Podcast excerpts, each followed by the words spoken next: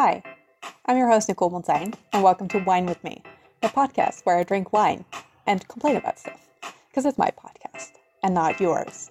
Today, I will be talking about positive psychology, how it was intended, and what it became in popular media, while drinking a lovely 2017 Merlot. Also, the year I started my PhD and started to need a lot more resilience in positive psychology to make my way through life. Anyway, so, positive psychology. I think we may all have that one family member that insists on putting live, laugh, love signs in their living room and religiously reads magazines like Happiness and Flow. Now, I may be wrong, but I feel like this is not exactly what Martin Seligman had in mind when he began the positive psychology movement. So, Martin Seligman was the president of the uh, APA Society, uh, and he first coined the term positive psychology, or started the movement rather. So, positive psychology was originally intended uh, to move clinical psychology away from the heuristic of solely fixing what is wrong towards promoting what is already good about a person.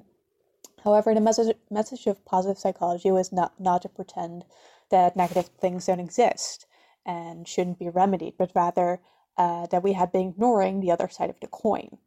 Um, so there should be a balance between the two in how we approach psychopathology. However, as Martin Seligman himself also mentioned, uh, this does not really translate very well to a media-friendly soundbite. Uh, so, as with many fields, the representation of positive psychology uh, we see in the media today, um, for example, on Instagram or uh, on television or in television programs, uh, doesn't always match the science and the theory behind it. Now, as a scientist, I will be the first to admit that it's a scientist's bread and butter to point out all the exceptions to a rule we just invented moments earlier. And like Harry Potter only telling, yelling Expelliarmus at Voldemort, scientists yelling, however, at the media won't do much to prevent the latter from Avada Kedavraing the shit out of them. So instead, let's try to destroy some of the positive psychology horcruxes together. Hopefully, that will make more of a difference.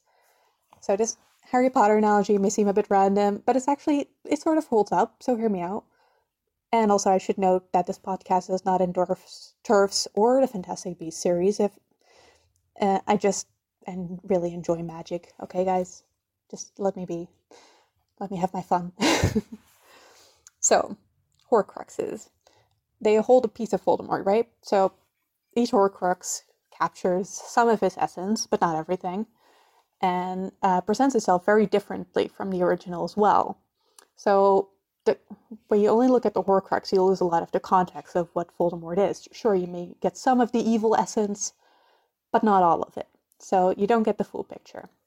I'm here to provide that provide that context that the media has so reluctantly uh, failed to give you. so, the first Horcrux.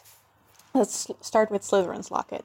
Now, I love making analogies, so I'm just going to re- relate all these things that bother me about the representation of media, positive psychology in media, to Horcruxes. Deal with it. Again, my podcast, not yours. So, Slytherin's locket. It may look like a lovely necklace with an amber stone in it, but actually, it's really a murder necklace that will try to drown you if given the opportunity.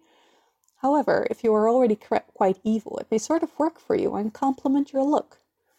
In the case of the media's translation of positive psychology, the pretty necklace is an extreme representation of what happiness and well being should look like, such as a fancy yoga retreat on Bali where everyone appears to be extremely zen while also looking glamorous at the same time.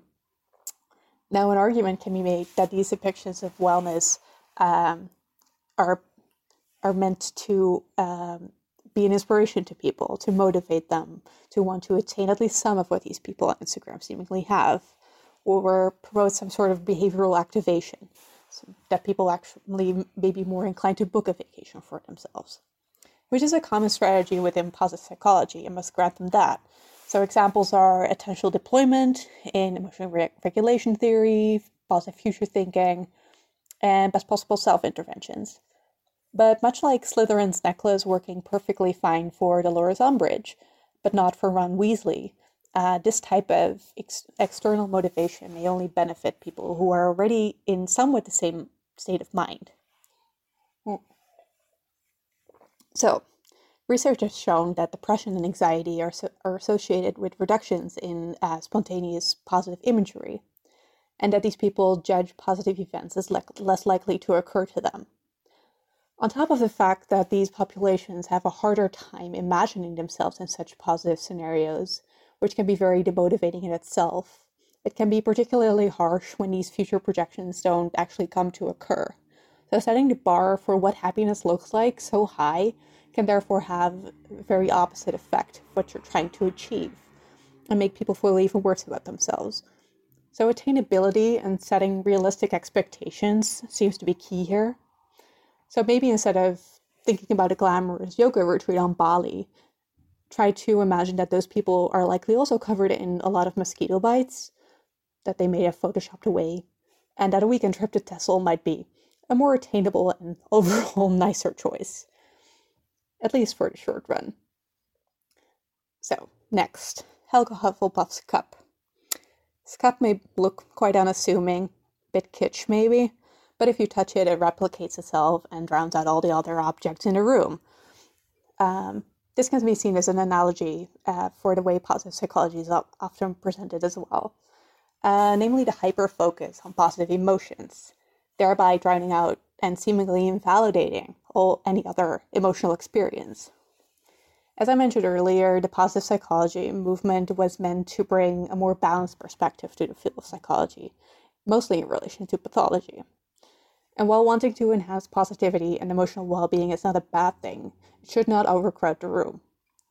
Negative emotions have their own place and function as well. First, uh, recent work has illustrated that happiness and depression are ends of the same conceptual continuum, continuum and not completely separate things. They are basically polar opposites. So when you only consider one pole in research, the opposite automatically applies to the other side. Something that promotes happiness also leads to less depression. So when you only look at one side of the theories, the theories surrounding happiness, that the, the ways to promote happiness, you're at the same time ignoring theories and ideas that are developed to decrease or prevent depression. Many of these theories are arguably more developed than the ones surrounding positive psychology. So, again, there should be a balance between trying to fix what is wrong and promoting what is good. So, both can benefit from each other. Second, uh, traits like anxiety and pessimism often exist on a similar continuum of sensitivity, where both poles have their own positive and negative consequences. A lot of anxiety may prevent someone from engaging in dangerous activities, but causes a lot of unnecessary stress on occasions where there is no da- danger. On the other hand, too little or no anxiety may lead to a very happy go lucky individual, uh, but can also lead them to a, to a lot of physical and emotional danger because they don't foresee uh, possible dangerous situations because they don't have fear for anything. So, a hyper focus on reaching the end of the continuum that is traditionally seen as more positive sort of ignores the fact that a lot of these negative, in quotes, traits um, also serve a large evolutionary purpose. Letting people believe that a totally positive approach to life is the way to go and that negative emotions or traits should be reduced as much as possible is not only unrealistic, but also utterly unhelpful in shaping a well balanced individual which was ultimately the goal of positive psychology to begin with. Mm. So, last, I wanted to quickly discuss one more Horcrux, Tom Riddle's diary, which is slipped into Ginny Weasley's cauldron uh, as if it were a school book. While positive psychology may have started as a unified movement, uh, there is no one main or correct approach to positive psychology. Each theory is basically a diary with a slightly biased perspective not a school book that covers everything. There are many different positive psychology theories and approaches that each have their own take on what should be focused on, or which factor is pivotal in increasing personal happiness and well being. Some examples are self determination theory, the broaden and build theory, Seligman's own PERMA model, emotion regulation theory, and Fava's well being therapy. So these are some just some examples of a much larger whole um, none of which have the, the ultimate correct answer. This will ultimately depend on what the individual needs, what fits to a person, and which balance and factors is more important to you. Maybe you rely heavily on family. Maybe you rely heavily on an active social life with friends for your happiness. Maybe it's your work that drives you. There are many different factors that can play into personal happiness, and all these models have a different approach to how you can reach full potential in each of these categories, and which should, in theory, to them, be most pivotal. But again, they're all just opinions, they're diaries, not books. So, I've been talking too, too much and haven't really made a dent in my glass of wine, but let's wrap things up any, anyway because I'm sort of getting exhausted by whining about positive psychology. Um, so, positive psychology was developed to return balance to the force. Sorry, wrong fandom. Uh, instead, it's now often portray- portrayed as a view uh, that a positive outlook is the only way, uh, which causes a risk for invalidation of negative feelings and emotions that all have their own purpose. Uh, in addition, setting the bar for what positivity looks like too high can lead to to people uh, feeling like a failure uh, if that extreme goal is just not attainable or realistic for them, uh, which may further pr- promote their already existing negative feelings.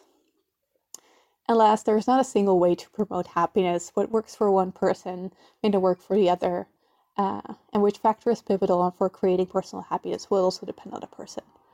So I hope this dissemination of the horcruxes of positive psychology um, help some of you guys maybe get closer to defeating your inner Voldemort. Um, and if not, maybe try Expelliarmus charm one more time. Who knows? Maybe this time this will work. Her- never stopped Harry Potter from trying.